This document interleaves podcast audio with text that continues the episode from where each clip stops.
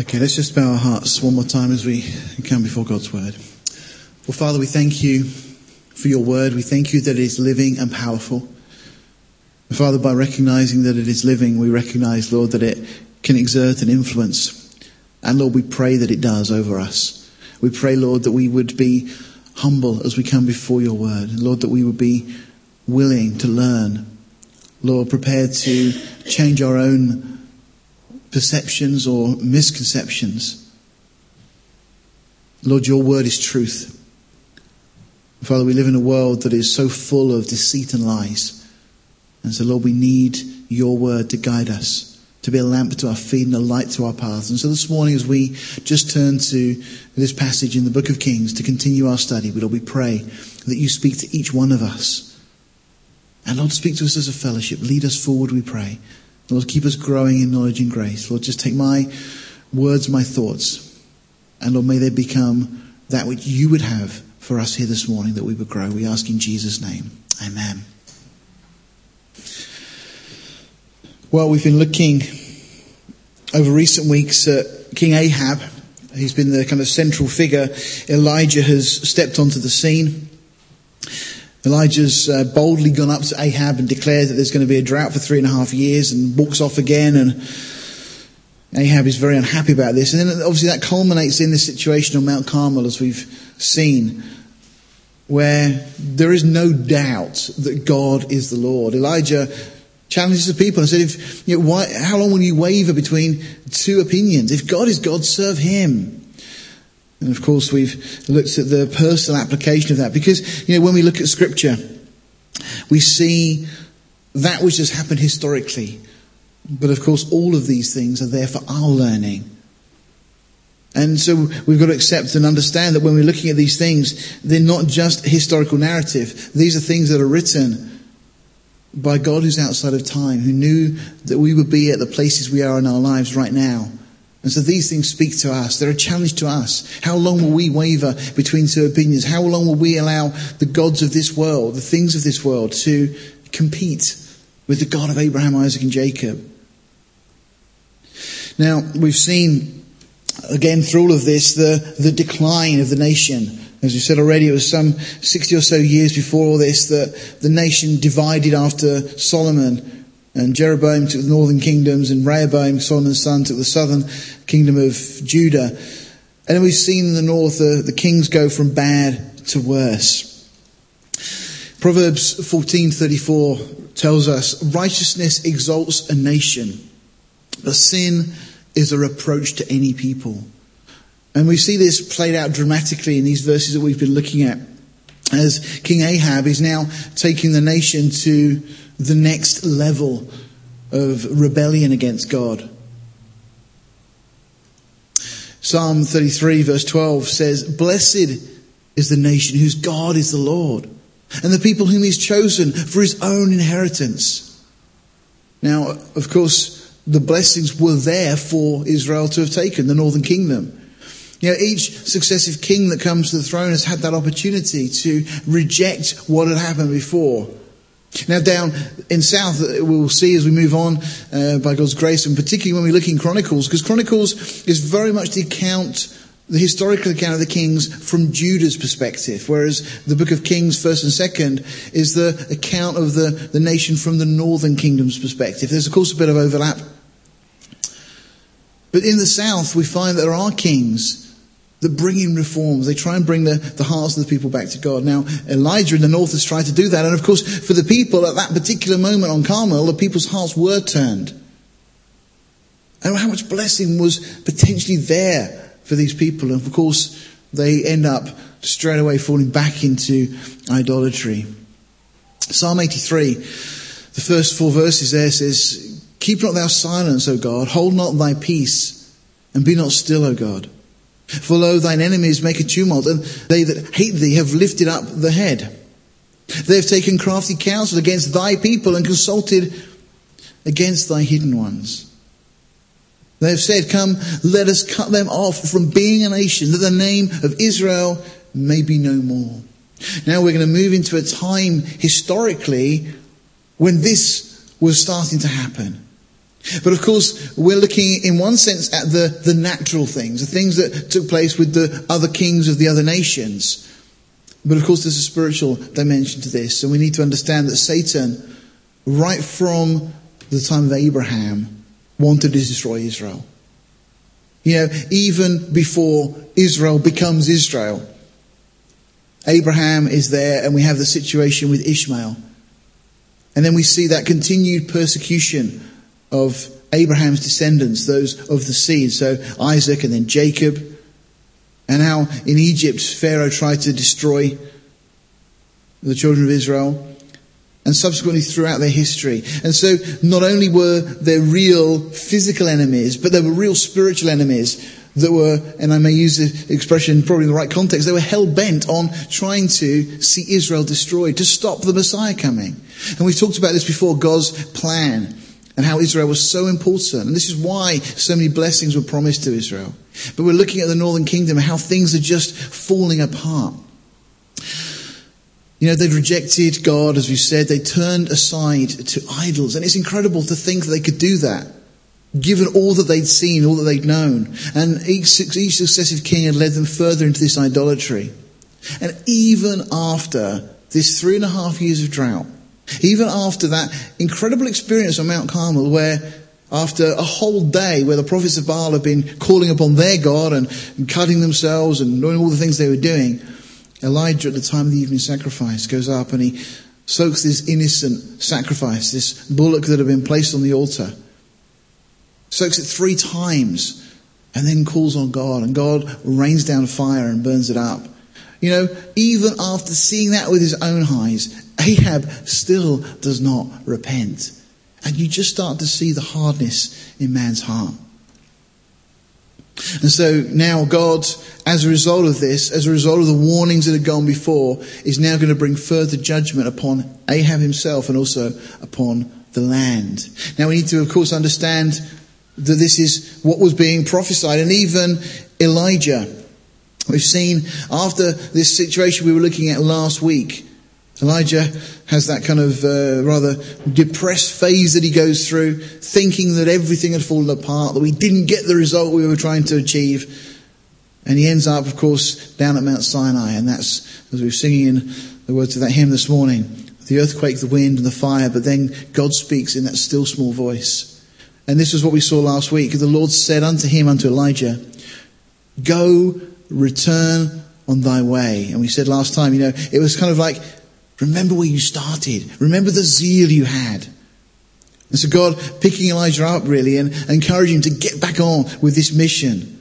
And he says, go on thy way to the wilderness of Damascus and when thou comest anoint Hazael to be king over Syria. And Jehu the son of Nimshi shall thou anoint to be king over Israel. So again, even at this point, Elijah knows that Ahab's days are now numbered. His dynasty is over. Because no longer is it going to be any of his children that would sit on the throne, but we're going to have this individual Jehu, who's the son of another individual by the name of Nimshi.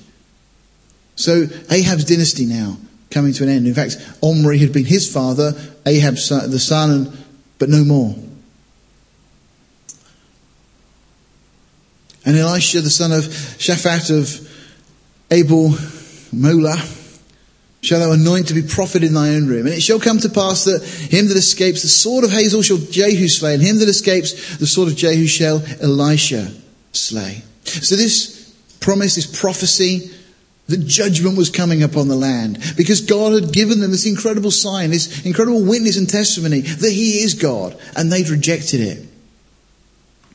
Back in Deuteronomy, and we've looked at this passage a number of times in connection with this portion of scripture, we see this prophecy that Moses, or the Lord reveals through Moses to the nation.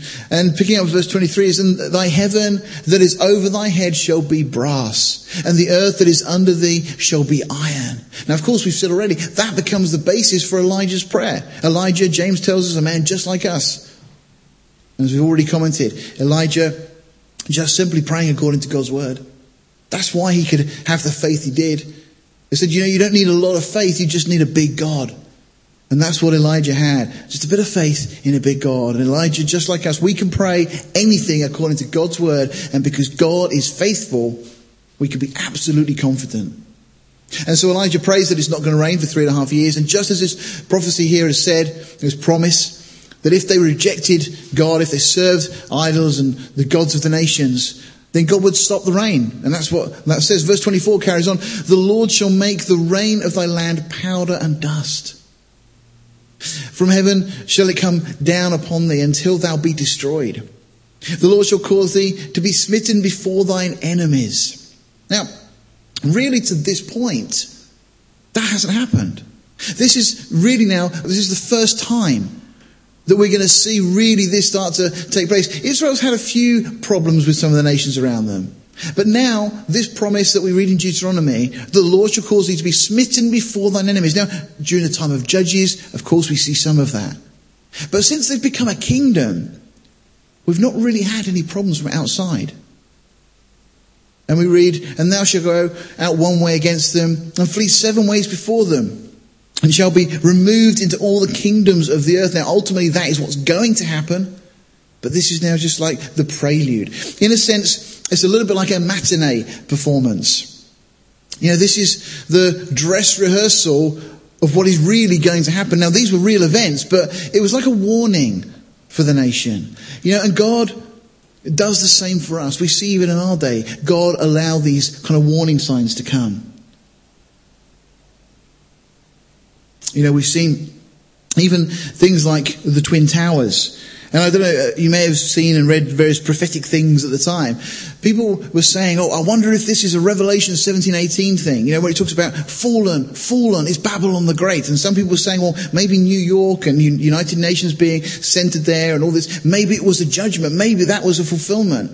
Uh, I don't think it was. I think the Bible's very clear about those details. However, it's interesting because there's an incredible parallel if you look at the whole situation with the Twin Towers and what we read in Revelation 17 and 18. It talks about a great city that has influence over the world. It talks about the judgment coming. It talks about people from the sea being able to look on and seeing the destruction, the smoke of the burning. And actually, you see there's a real parallel. I don't think the Twin Towers is a fulfillment of 17 and 18. But I do think it's very interesting because I think there's just a, an element there where we see how real the possibilities of those things happening. Because, you know, up until that point, I'm sure many skeptics would have been quite quick to say, that could never happen. You know, you'd never get a city that would be destroyed and have that kind of effect on the world. But now we've seen it. We've seen with our own eyes. Another interesting uh, element in Revelation, it talks about um, a star from heaven falling. The name of the stars, we're told, is wormwood. And it makes the waters contaminated. Now you may remember the meltdown at Chernobyl many years ago. Chernobyl apparently means wormwood. And so, you know, so people at the time were jumping on that and saying, oh, it's a fulfillment of Revelation. It's starting to happen. No, I don't think it was. But I think it was a dress rehearsal because we saw waters around that area becoming contaminated. And suddenly you start to see that in a very real and practical way, many of the things that we read in God's Word that may seem fanciful at first could actually happen in ways that we suddenly step back and go, wow, I never thought that could happen that way. Now, I think the Lord is doing exactly the same thing with Israel at this point. I think He's told them already what's going to happen, and now we start to see tremors. We start to see the build up to all that is going to come. Ultimately, we're going to get to that point where Assyria will take the northern kingdom captive and Babylon is going to take the southern kingdom captive. And then Israel are going to be cast out of their land, just as this prophecy says. You see, Israel may have thought they were getting away with it. But this verse here, let's just read this, Deuteronomy 28 verse 51 onwards. It says, And he shall eat the fruit of thy cattle the fruit of thy land until thou be destroyed, which also shall not leave thee uh, either corn, wine, or oil, or the increase of thy kine, or thy flocks, or thy sheep, until uh, he has destroyed thee. He's talking about the kings that are going to come upon the land. And he shall besiege thee in all thy gates. That hasn't happened yet. In our study through scripture at this point, in the, the time we get to the book of Kings, we haven't had a siege of any of the cities of Jerusalem that we have recorded in scripture. Even looking back through Judges, we haven't had that kind of thing going on. But this is something that had been prophesied. And now under Ahab's reign, For the first time, we're going to see this take place. So just as prophesied, and he shall besiege thee in all thy gates until thy high and fenced walls come down wherein thou trusted throughout all thy land. And he shall besiege thee in all thy gates throughout all thy land which the Lord thy God gives thee. In verse 41 back in Deuteronomy 28 it says, And thou shalt beget sons and daughters, but thou shalt not enjoy them, for they shall go into captivity. Now once again, Ahab is the first king to really experience the fulfillment of these prophecies. And you realize the depths that the nation has sunk to, that God now allows these judgments to come upon them. And of course, we need to be mindful of Galatians chapter 6 verse 7. It simply says, Be not deceived. God is not mocked. For whatsoever a man sows, that shall he also reap. And Ahab now reaping exactly what he's sown. He's rebelled against God. He's done everything God says don't do. And so God now will bring the judgment upon him. So that's our lead in to chapter 20 of Kings. So let's uh, carry on with the text. And we read verse 1 of chapter 20. And Ben-Hadad, the king of Syria, Syria gathered all his host together. And there were, look at this, 30 and two kings, 32 kings with him, and horses and chariots. And he went up and besieged Samaria and warred against it. Never in the history of the nation of Israel has anything like this happened to this point. 32 kings. Imagine what that must have been like if you lived in Israel at that time. We're not told how many, uh, the number of the uh, mass allied armies against Israel was here. But it must have been terrifying. 32 kings are coming up with Ben-Hadad of Syria. Just one king would have been enough to be concerned, but 32 other nations, effectively, are now joining forces against Israel. I mean, it's so overwhelming. It almost, it's just, you can't help but see that God is engineering this. Israel doesn't stand a chance. Again, horses and chariots, all these things that these nations would have amassed and their military power now amassed against Israel. And they besiege Samaria. Samaria now the capital as we've seen. It was Tirzah. We've seen it moved now to Samaria under Ahab effectively makes it his home. And now they're besieging it. I wonder what Ahab's thinking at this point. I wonder if he's starting to feel a little bit repentant for all the things he'd done. Was he seeing this as God working? Yeah, well, sometimes when things go wrong, people cry out to God and they start repenting of all the things they have and haven't done in the hope that that might stop the, the judgment that they perceive against them. Verse 2 says, And he sent messengers to Ahab, this is the Ben-Hadad of Syria, king of Israel, into the city and said to him, Thus says Ben-Hadad, thy silver and thy gold is mine, thy wives also, thy children, even the goodliest are mine. And so now, the king of Syria, just as had been prophesied, he's saying, I'm going to take your children away. Now, all that Ahab has amassed, all the, the things that he thought he'd accomplished, how far does God have to go before he gets your attention? You know, sometimes God will just give us a, a gentle rebuke because he's a loving father. He doesn't want us to go astray. But sometimes God goes to further measures with us in an attempt to get our attention. But you know, there comes a point, and we see a number of times in Scripture, where God says, Enough. You've been warned. You've had my word. You've had my witness. You've had my prophets. If you've rejected all of that and you will not turn back to me, then judgment will come. And it's the same in our own lives. You know, we cannot play around with sin and think we're going to get away with it. God is not mocked. And the king of Israel answered and said, My lord, O king. So this is Ahab now responding to Ben-Hadad. According to thy saying, I am thine, and all that I have. It's incredible. He just capitulates. I mean, he's rejected God to the extent that it seems that even now in his darkest hour, he doesn't even consider calling out to God. There's no attempt here on Ahab's part that we read in the text that he gets on his knees and repents and goes to God. He's so far away from God he just gives in. He just says to Ben Hadad, king of Syria, okay. You see, this is just like we read elsewhere in scripture that sin sears our conscience. so that we become past feeling. And I think that Ahab's allowed himself to come to this place. He's got so accustomed to a life of rebellion against God, rejecting God, that now, when he most desperately needs God, he doesn't even call out to him. And verse 5 carries on, and the messengers came again and said, Thus speaks Ben-Hadad, saying, Although I have said unto thee, saying, Thou shalt deliver me thy silver and thy gold, thy wives, thy children, yet will I send my servants unto thee tomorrow about this time, and they shall search thine house and the houses of thy servants, and it shall be that whatsoever is pleasant in thine eyes, they shall put it in their hand and take it away. Now I think this is interesting as well. Notice this. Although I've said that that's what I'm going to do, actually, you know what? I'm going to take whatever I want. And so I'm going to send some people and they're going to look around the palace and anything that we fancy, we are going to have. I think this is quite interesting because sin will always demand more than we originally agreed.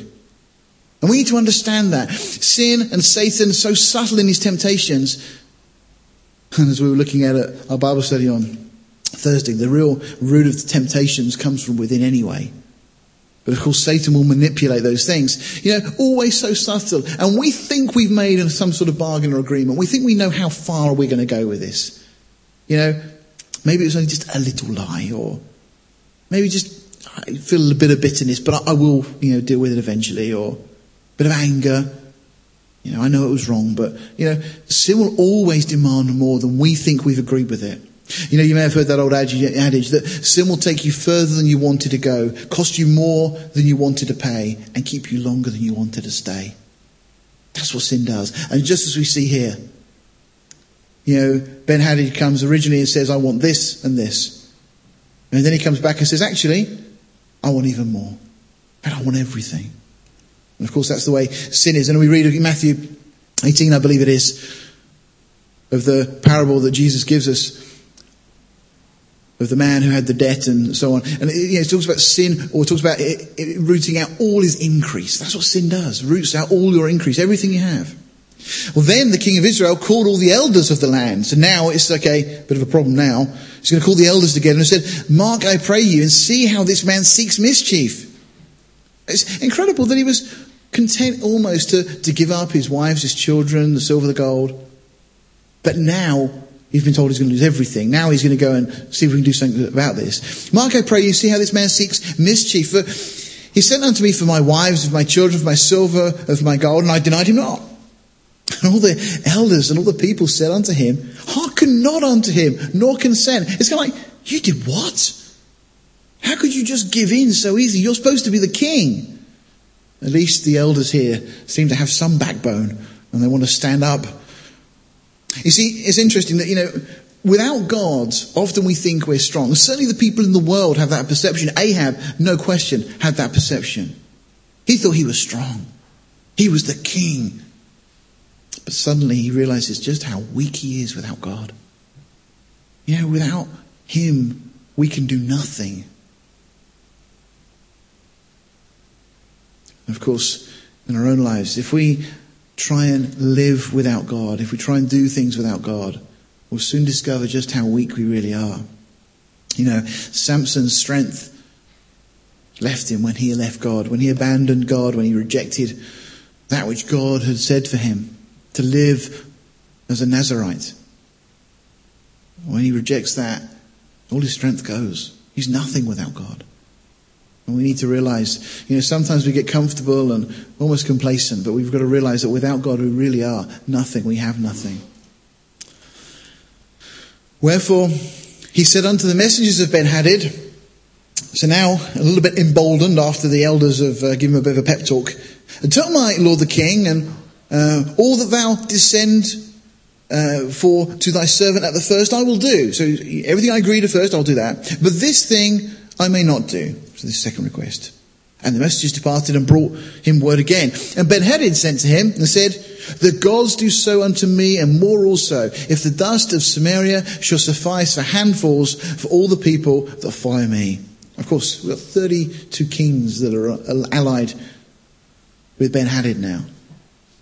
And he just sees red, just absolutely infuriated by this response from Ahab. I mean, first of all, he's capitulated and given in, and now he's kind of standing up and saying, well, you can have that, but, but, but you can't, you know. Ahab seemingly has no power with which to bargain. Verse 11 carries on, and the king of Israel answered and said, Tell him, let not him that girds on his harness boast himself as he that puts it off. Quite like that phrase. Really, he's just saying, you know, don't, don't start boasting yet, the battle's not happened. You know, talking about the one that puts on his harness, getting ready for the battle, in comparison to one that's now won the battle and it's all done and now we've got home and we're taking our harness off and so on. You know, and Ahab being quite bold, you almost kind of imagine him kind of saying this and looking at the, the elders and thinking, is that okay? Should I say that? And it came to pass that when Ben Hadad heard this message, as he was drinking, he and the kings and the pavilions, that he said unto his servants, set yourselves in array. And they set themselves in array against the city. So this, for Ben Hadad, that's it. I'm not going to play with this individual anymore. Ahab's days are over as far as Ben Hadad is concerned. And I love this. This is wonderful. Just picture the scene. Behold, there came a prophet unto Ahab, king of Israel. Now, I just, you can imagine that Ahab are there, the elders are there, they're talking about this problem, the city is besieged, 32 kings outside, the battle lines are being drawn up, they're all looking now. And just this prophet walking in, walking around the palace, possibly whistling, looking at the pictures on the wall. And somebody says, uh, uh, can I help? No, no, no, just, just, just looking. Just looking for Ahab. Which one's Ahab? And Ahab's probably, you know, thinking to himself, we've got a real security problem. These prophets just keep walking in, don't they? And so this prophet walks in and says, uh, oh, you're Ahab, okay. Thus says the Lord, hast thou seen all this great multitude? it's a great question. Because you imagine Ahab thinking, are you serious? You can look out the window, you can see them. And it's just, again, when God asks these kind of questions, God wants us to think. God never asks a question because he needs the information. And just this reiterating, just how big a problem have you got here? Have you seen this great multitude? Now, of course, I don't think Ahab is under any illusion what kind of predicament he's in here. But this is just, just wonderful. And then the prophet carries on and says, This is what God has said. Behold, I will deliver it, all this army, into thine hand this day and thou shalt know that I am he, the Lord. Now, I just wonder what Ahab thought at that moment. Suddenly, this prophet again, just so again, walks straight in, bypasses all the security, and comes in and says, You know what? God is going to deliver you. Now, we're going to see that it's not because of anything to do with Ahab, it's because of God's glory that God chooses to do this. Ahab said, By whom? I mean, how? How are we going to defeat this army? And he said, Thus says the Lord, even the young men of the princes of the provinces. So he's saying the young people, the people that still have some zeal, some passion about the nation in which they live, the princes of the provinces, go and call them, get them. And then he said, well, who's going to be in charge? Who shall order the battle? And he, the prophet, said, You. And Ahab going, me? Really? And so then we're told, verse 15, then he numbered the young men of the princes of the provinces, and they were 232. Yeah, I just, this report comes back to Ahab. How many have we got? 232. 232,000. That's pretty good. No, 232. That's all we've got. And after them, he numbered all the people, even all the children of Israel being 7,000. So our army, our combined army now of Israel is 7,232. That's all you've got, Ahab. You know, this is impossible by man's standards. Again, this is all against an army of 32 kings and their allied forces, plus Syria. But interestingly, we read in Psalm 33, picking up verse 16, there is no king saved by the multitude of a host. A mighty man is not delivered by much strength. A horse is a vain thing for safety. Neither shall he deliver any by his great strength. Behold, the eye of the Lord is upon them that fear him, upon them the hope in his mercy, to deliver their soul from death and to keep them alive in famine. Our soul waits for the Lord. He is our help and our shield.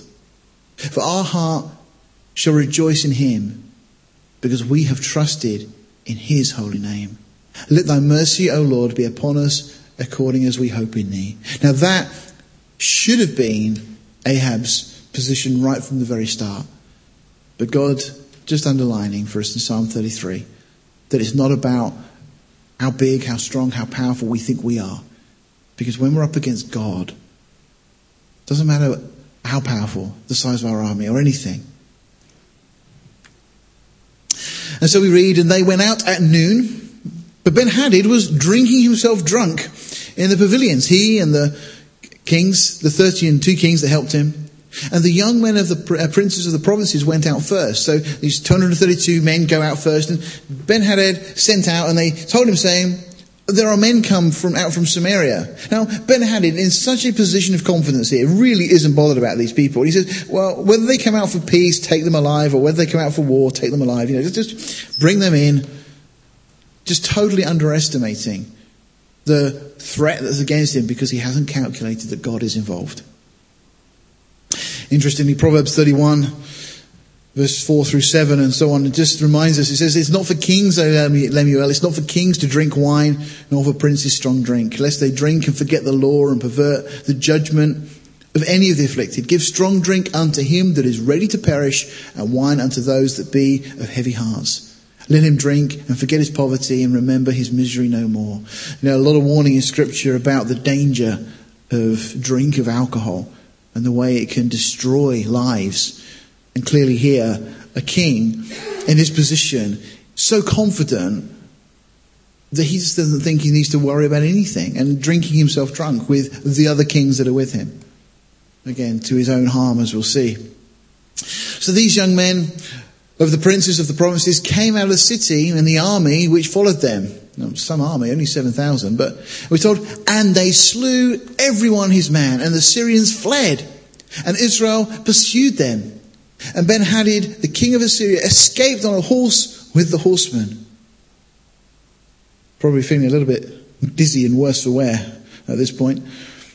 And the king of Israel went out, and he smote the horses and the chariots and slew the Syrians with a great slaughter. This was impossible just 24 hours earlier.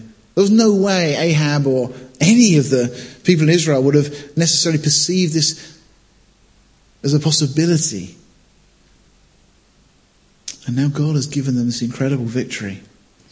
So you remember, of course, that with God all things are possible. And the prophet came to the king of Israel, this prophet again. So obviously just gone, left the palace, is wherever he's gone, and now he just comes back and, and said unto him, Go, strengthen thyself, and mark and see what thou doest.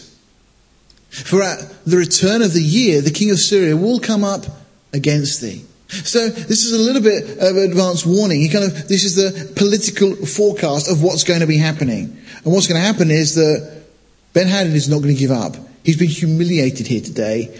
By the end of the year, he's going to come back. And I think it's interesting that the phrase that we see there, see what thou do.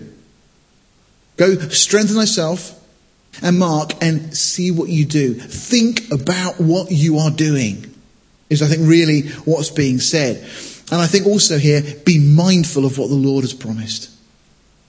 You see, God has given plenty of promises for obedience. We've seen this already. And I think this is a, a final opportunity, a final challenge to Ahab to turn it around and serve God. There was no question that God had given them this victory. And the servants of the king of Syria said unto him, Their gods are gods of the hills, therefore they were stronger than we. but let us fight against them in the plain, and surely we be stronger than they. So in other words, they're saying, well, the reason we lost is we were fighting in the wrong place. Uh, you know, we were fighting up in the, the, hillside near Samaria, and that's why they win, because their gods are, are, the gods there. But look, if we fight in the plain, that's where our gods are, are best. Not much of a god, is it really, if he's got a postcode? And do this thing. Take the kings away, every man out of his place, and put captains in their rooms. And number thee an army like the army that thou hast lost, horse for horse and chariot for chariot, and we will fight against them in the plain, and surely we'll be stronger than they. And they hearkened. unto their voice and did so. So now this, again, allied army getting ready. And it came to pass at the return of the year that Ben-Hadad numbered the Syrians and went up to Aphek to fight against Israel.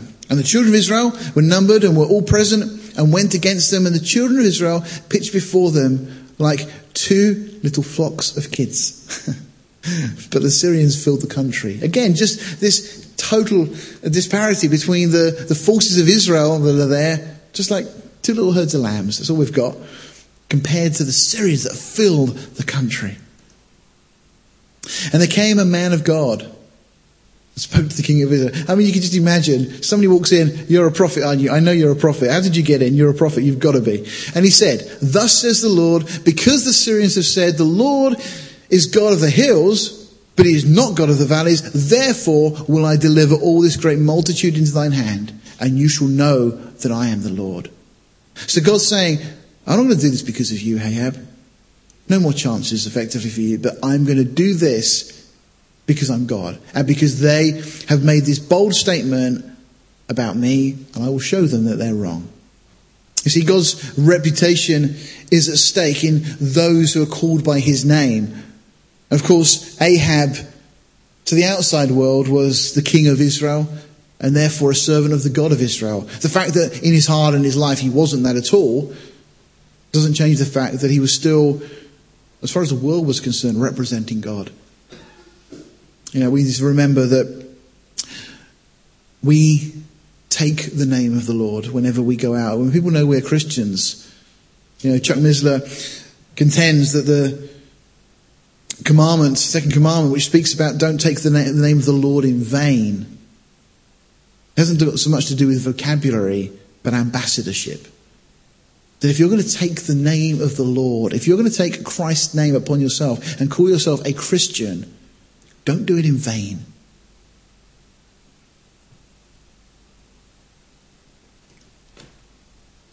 Verse 29 carries on, and they pitched one over against the other seven days, and so it was that in the seventh day the battle was joined. For seven days they're there, they're waiting, and suddenly the battle starts on the seventh day. And the children of Israel slew of the Syrians a hundred thousand footmen in one day. Now, this just gives us a hint at the kind of size of the army. But the rest fled to Aphek into the city, and there a wall fell upon 27,000 of the men that were left. And Ben Hadad fled and came into the city into an inner chamber. Now, we're just talking, 100,000 footmen. Now, not, it's not talking about the horses and the chariots. In Israel, just like these two little groups of lambs. But God giving the victory. And his servant said unto him, Behold, now we have heard that the kings of the house of Israel are merciful kings. Let us, I pray thee, put sackcloth on our loins and ropes on our heads and go out to the king of Israel. Peradventure, he will save thy life. So they girded sackcloth on their loins and they put ropes on their heads and they came to the king of Israel and said, Thy servant Ben Hadad says, I pray thee, let me live. I'm really, really sorry. And he said, Is he yet alive? He is my brother. What? It's Ahab now speaking to the king that was trying to destroy him. Verse 33 says, Now the men did diligently observe whether anything would come from him, and did hastily catch it. And they said, Thy brother Ben Hadad. So they respond straight away, you know, say, Yeah, yeah, he, he's your brother, yeah, yeah. Then he said, Go ye, bring him. Then Ben Hadad came forth to him, and he caused him to come up into the chariot. And Ben Hadad said unto him, The cities which my father took from thy father I will restore. And, thou shalt uh, make streets for thee in Damascus, as my father made in Samaria. And Ahab think, actually, I quite like Ahab Street. Yeah, so that's, going to name streets after him. And then said Ahab, I will send thee away with this covenant. So he made a covenant with him and sent him away. And just again, this is incredible. This is an unbelievable response from this king who was about to be destroyed by this individual. And now, because he just gets some little token gesture of naming a few roads after him or whatever, it's like, okay, well, we can be friends then. And a certain man of the sons of the prophets, another one, come into Ahab. His whole life has just been this succession of prophets walking in. You Ahab, yeah, okay, got a message for you. And a certain man of the sons of the prophet said unto his neighbor in the word of the Lord, Smite me, I pray thee. And the man refused to smite him. Then said he unto him, Because thou hast not obeyed the voice of the Lord, behold, as soon as thou art departed from me, a lion shall slay thee. And as soon as he was departed from him, a lion found him and slew him. So this individual, the situation is that he goes up to an individual and says, I want you to, to strike me, wound me, because he wants to show himself wounded as Ahab is going to come past in a moment. And this individual refuses as a result of that. He's disobedient. This lion slays him. A strange kind of scripture. We could probably spend hours digging into that, but of course we do know that Satan is a roaring lion seeking whom he may devour. And anybody that is not obedient to the voice of the Lord puts themselves in that position where we could be again attacked by that roaring lion. Verse 37 carries on. Then he found another man and said to him, Smite me, I pray thee. And the man smote him so that in smiting he wounded him. So the prophet departed and waited for the king by the way and disguised himself with ashes upon his face. And as the king passed by, he cried unto the king, so Ahab now coming past with his entourage, no doubt, and said, Thy servant went out into the midst of the battle. And again, Ahab was looking down from his chariot. This individual seems to be wounded. And behold, a man turned aside and brought a man unto me and said, Keep this man, if by any means he be missing, then shall thy life be for his, or else thou shalt pay a talent of silver. And now this prophet who's in disguise and you know, creating this hypothetical scenario says, And as thy servant was busy here and there, he was gone. The man I was supposed to be looking after has gone. And the king of Israel said unto him, So shall thy judgment be. Thyself has declared it, has decided it. So he's saying, well, I'm sorry, but if that was what you agreed. And he hasted and took the ashes away from his face. And the king of Israel discerned him that he was of the prophets. And he said unto him, Thus says the Lord, because thou hast let go out of thy hand a man whom I appointed to utter destruction. Therefore, thy life shall go for his life, and thy people for his people. And the king of Israel went home heavy and displeased and came to Samaria. No doubt he was extremely displeased because after all this, God has allowed Israel this victory. He's been delivered twice from what seemed like sure destruction. But again, because he was willing to make an alliance with the enemy, he ends up in this position where this prophet comes and acts out this little dramatic thing before him. And so God says, because you have let this man go, that I'd appointed destruction, it'll be your life for his. Enough, Ahab. God has had enough with you. Now, of course, one lesson we draw from this is that we should make no compromise or agreement with God's enemies. Yeah, we don't make any compromise or agreement with our flesh because it will never keep that agreement that we thought we'd made with it. You know, we need to be ruthless with our flesh. You read through the book of Psalms, and there are many Psalms that can seem quite violent. But of course, when you realize that we're dealing with a battle, not against flesh and blood, but against principalities and powers. We're dealing with spiritual opposition that would seek to destroy us. That's why we can't allow ourselves to get entangled with the things of this world. You know, the book of Hebrews, once again, we're warned about the sin which so easily ensnares us. You know, and there are numerous scriptures, and I'm sure many of them you're aware of already, but that speak of not getting entangled with the affairs of this life. You know, Paul specifically speaks to Timothy in kind of military speak and says that a soldier in the army of God shouldn't get entangled with the affairs of this life. And of course, Ahab now, effectively, his death warrant has been signed by God simply because despite all the witness, despite all the opportunities, he still refused to walk an obedient life. We'll pick it up from there next week. Let's bow our hearts. Heavenly Father, we thank you once again for your word. We thank you for the lessons that are contained therein. And Father, we see the foolishness of trusting the arm of flesh. And Lord, help us to be wise enough to trust you. Lord, we recognize that you are a God who can do anything. And the Lord, in you, we can do all things. But Lord, without you, we can do nothing. Lord, help us to recognize our own vulnerability, our own frailty and to, Lord, be mindful of how much we need you. Lord, in the big things and in the small things. Father, we see that you are a God who is jealous of your name and your reputation. And so, Father, as we take your name upon ourselves, as we take the name of Christ and call ourselves Christians, may we live lives worthy of that calling.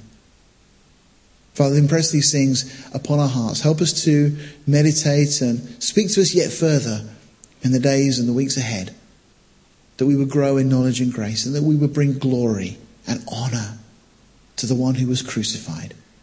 For we ask it in Jesus' name. Amen.